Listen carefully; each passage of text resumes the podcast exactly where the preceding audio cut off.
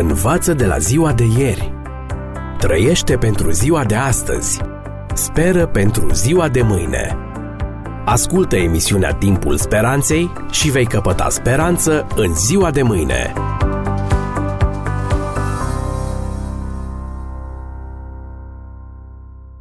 Dragi prieteni, în cadrul emisiunii noastre vă propun să analizăm și să dezlegăm o nouă dilemă creștină. Susține apostolul Iacov că neprihănirea se poate dobândi prin fapte? Unele afirmații ale apostolului Iacov din epistola sa sobornicească au stârnit discuții vii în rândul creștinilor. Una din aceste afirmații este cea din capitolul 2, textul 24, citez. Vedeți dar că omul este socotit neprihănit prin fapte și nu numai prin credință? Rostind această învățătură, Iacov pare să-l contrazică pe apostolul Pavel, care, mai ales în epistolele către romani și galateni, apără cu tărie doctrina îndreptățirii doar prin credință, fără faptele legii. Iată ce scrie Marele Apostol în epistola către Romani 3 cu 28. Citez. Pentru că noi credem că omul este socotit neprihănit prin credință, fără faptele legii. Iar în Romani 3 cu 20 este scris – căci nimeni nu va fi socotit neprihănit înaintea lui prin faptele legii, deoarece prin lege vine cunoștința de plină a păcatului. Și Galateni 2 cu 16.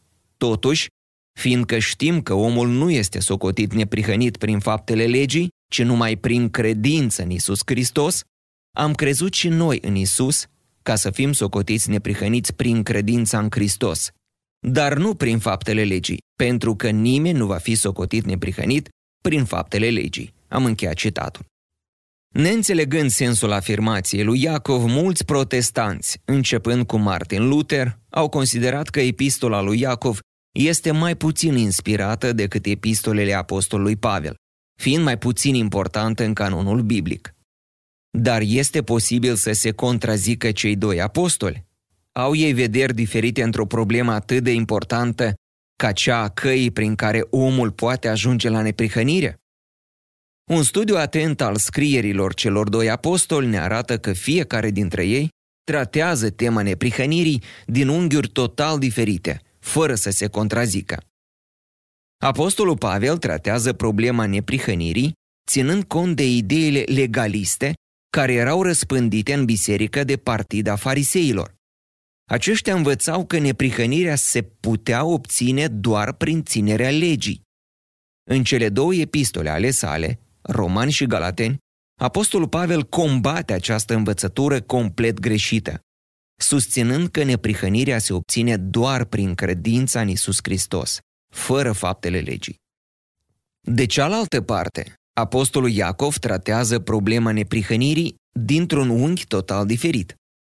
El nu polemizează cu iudaizanții, cei care susțineau că creștinii trebuiau să se întoarcă înapoi la iudaism, obținând mântuirea prin ținerea legii, ci doar trage semnalul de alarmă pentru cei care încearcă să rezume viața lor de credință doar la o simplă teorie, fără să o transpună în practică.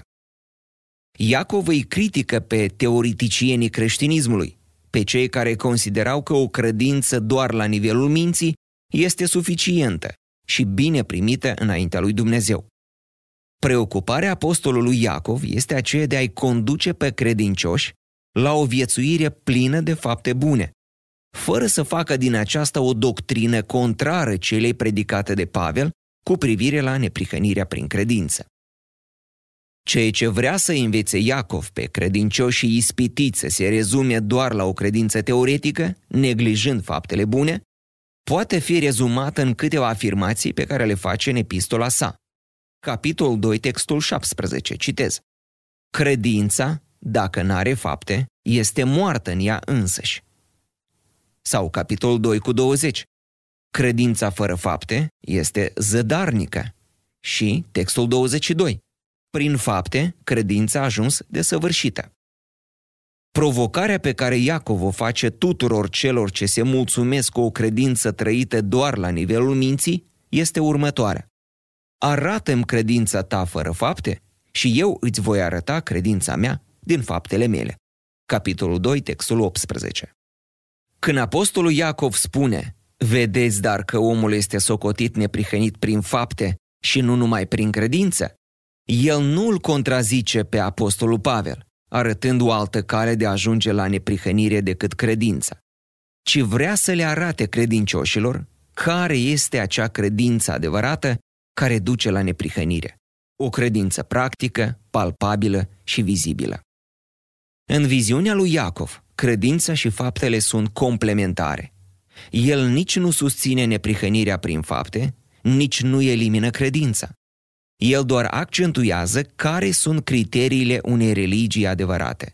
După cum el însuși mărturisește, citez, Religiunea curată și neîntinată înaintea lui Dumnezeu Tatăl nostru este să cercetăm pe orfani și pe văduve în necazurile lor și să ne păzim neîntinați de lume. Am încheiat citatul. Dragi prieteni, faptele de care amintește Iacov nu sunt un substitut al credinței, ci doar cealaltă față a monedei mântuirii. Acestea nu sunt faptele legii pe care se bazează legaliștii în dorința lor de a ajunge la neprihănire, ci faptele credinței, care vin ca o urmare naturală a credinței celei vii și adevărate în Isus Hristos, Domnul nostru. Învață de la ziua de ieri. Trăiește pentru ziua de astăzi. Speră pentru ziua de mâine. Ascultă emisiunea Timpul Speranței și vei căpăta speranță în ziua de mâine.